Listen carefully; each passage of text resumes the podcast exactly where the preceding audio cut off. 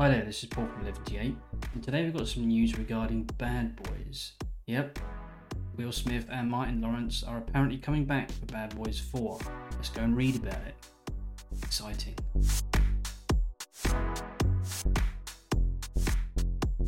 This is from the Hollywood Reporter. Etan Vlessing. It's an interesting name. Will Smith, Martin Lawrence set to reteam for fourth Bad Boys movie. The long gestating film is in pre-production at Sony Pictures, with Adil El Arbi and Bilal Fallah returning to direct. It's official, Will Smith and Martin Lawrence are reuniting for a fourth film in the Bad Boys franchise. Sony Pictures confirmed the untitled Bad Boys sequel is in early pre-production at the studio, with LED. Uh, just we just read that. Just returning to direct from a script by Chris Bremner. Right. Okay. Just repeat the subtitles in these things. I don't understand. The fourth film in the buddy cop movie series that began in 1995 has been long in the making, but the official confirmation arrived from Smith and Lawrence on social media Tuesday. The pair re-teaming on the new film follows Oscar winner Smith slapping Chris Rock during the March 22 Oscars ceremony and the controver- and controversy that ensued. Gotta get that in, ain't ya? As a journalist, gotta get that slap in, gotta get that mention in, although it's not really relevant, is it? Jerry Bruckheimer, Smith for Westbrook, Doug Belgrad, and Chad Oman will share producing credits on Bad Boys 4, with Lawrence James Lassiter, Mike Stenson, Barry Waldman, and Jon Mone on board as executive producers. So Will Smith and Martin Lawrence piling their own money into this. They must think it's a dead cert. The latest Bad Boys sequel had several fits and stops in recent years, with different writers and directors coming and going.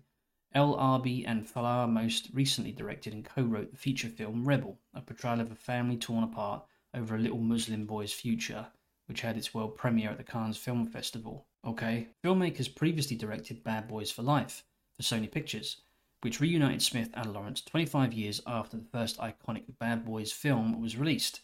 They directed Batgirl, which Warner Brothers Discovery famously shelved last year in order to take a tax write down on the project. Okay, in TV, the duo executive produced and directed the pilot and finale of the Marvel series Ms. Marvel. I've got to say, after reading those credits, I'm not really optimistic about this at all. Are you? El Arbi and Fallah are represented by CAA Entertainment 360, Ken Lembrecht's artist management, and Jackoway Austin. Smith is repped by CAA. Why do I care about any of this? Why does anyone care about that unless you're in the industry? Perhaps the Hollywood Reporter is some sort of insider industry publication. Don't know, who knows? But with those two directors at credit, well, I'm not at all optimistic about Bad Boys. is going to be any good. Uh, Bad Boys for Life, I think, got very negative reviews. Actually, let's just check that out, shall we? Okay, so let's go to IMDb. Always a reasonable source.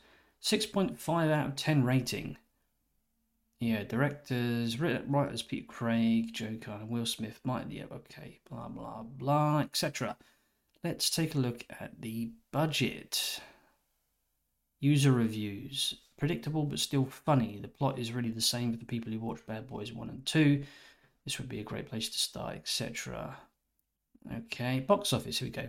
$90 million estimated. Opening weekend, $62 million gross US and Canada 206 million. Jesus, gross worldwide, nearly half a billion. What the hell is going on?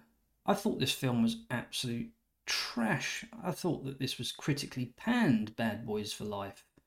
Wow. I'm amazed at that amount of money. Having said that, it was 2020. We had a lot of COVID related stuff then, didn't we?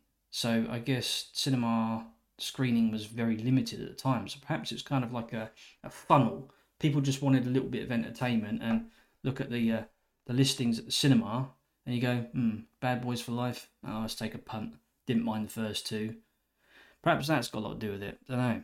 But uh, well, I guess we'll we'll see. I remember Bad Boys One quite iconically because uh, I was hanging around with Justin and Samir at that time in college. We were all young, fresh-faced teenagers, and it was kind of a fun, entertaining film. Bad Boys 2, mm, not so good, but still, it had a kind of relevance to us at that time in our lives. It was kind of fun to watch. But uh, you know, as you get older, you start to see cracks and everything and flaws and everything, don't you? It's one of those things of getting older, I suppose.